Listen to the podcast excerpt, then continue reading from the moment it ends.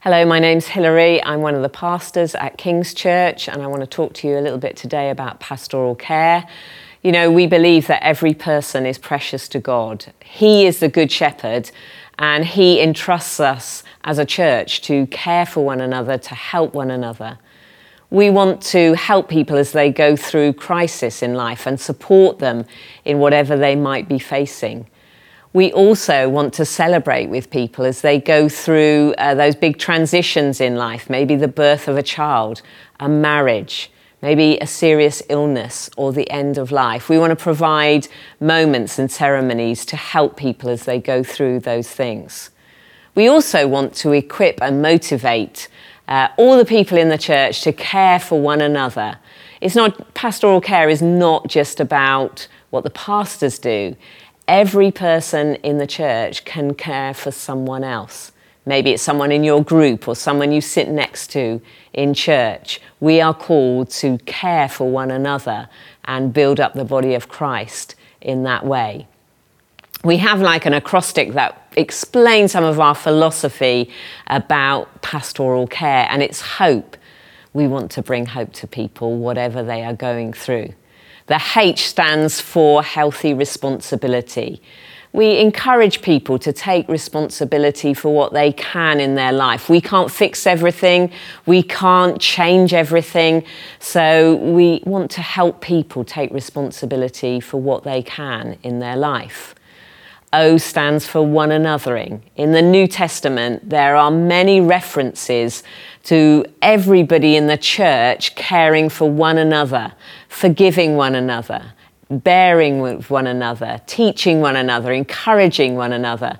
And so we want to help each other care for one another. Most of that happens in groups.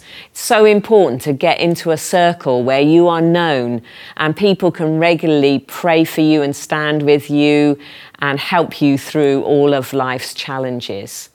The P stands for prayer. In the end, as a church, what we offer is spiritual answers. It's the power of God, it's the power of the Holy Spirit, and that comes through prayer. We believe that prayer can change things, so we're always going to pray for people. And then E stands for encouragement. Every time we reach out and care for someone, we want to leave them with encouragement. It might be a, a, word, a relevant word from the Bible. It might be a story of testimony.